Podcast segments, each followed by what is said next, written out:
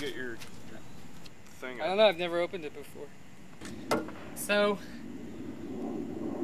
which one is the motor? Which one's the motor? Yeah, you're an expert. Well, at least I have like a specific theory. What's important is that we move forward with this and not linger on what's wrong with the car or whose fault this is because it's clearly your fault. Whoa, wait, wait, wait. What? What? Well, here's how it happened, Neil. We went through the McArby's drive-through, and I asked you to hold on to my fries while I was driving, but you kept trying to shove them onto me.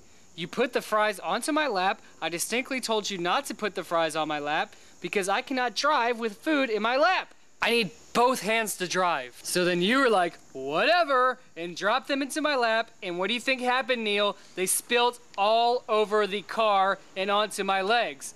So now I have fries all over my lap, and next thing we know, we're stranded on the side of the road. That's not how it happened at all, and you know it. This is how it happened. We're driving along, and you see that girl. What's her name? Barbara? Yeah, you're always talking about her. Oh, look, there's Barbara. Let's turn around. And then we go by Barbara again. Hey, check out that hot ride. Talking about her amazing rack. Or what'd you call them? Her woobly booblies. And then you run over the uh, the pothole thing.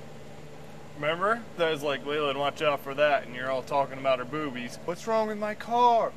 Why are there fries in my lap? You did this. So basically, while you're freaking out about a little French fry and watching Barbara Macarella's Freaking, boobs, freaking out about a little French fry.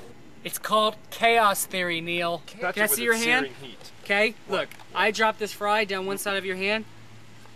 We don't know which way it's gonna go, do we? Boom! Chaos theory.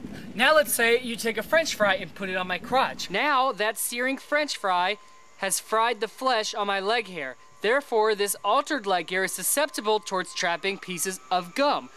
I try to pull off the gum and I cut myself. That blood ends up in the street. My uncle, who's a scientist, sees it and decides to launch an investigation at this location, digs up the sidewalk, finds a whole vault full of gold, thereby making him the richest man in America, and capitalizing on that profit, he starts drilling for oil in Alaska.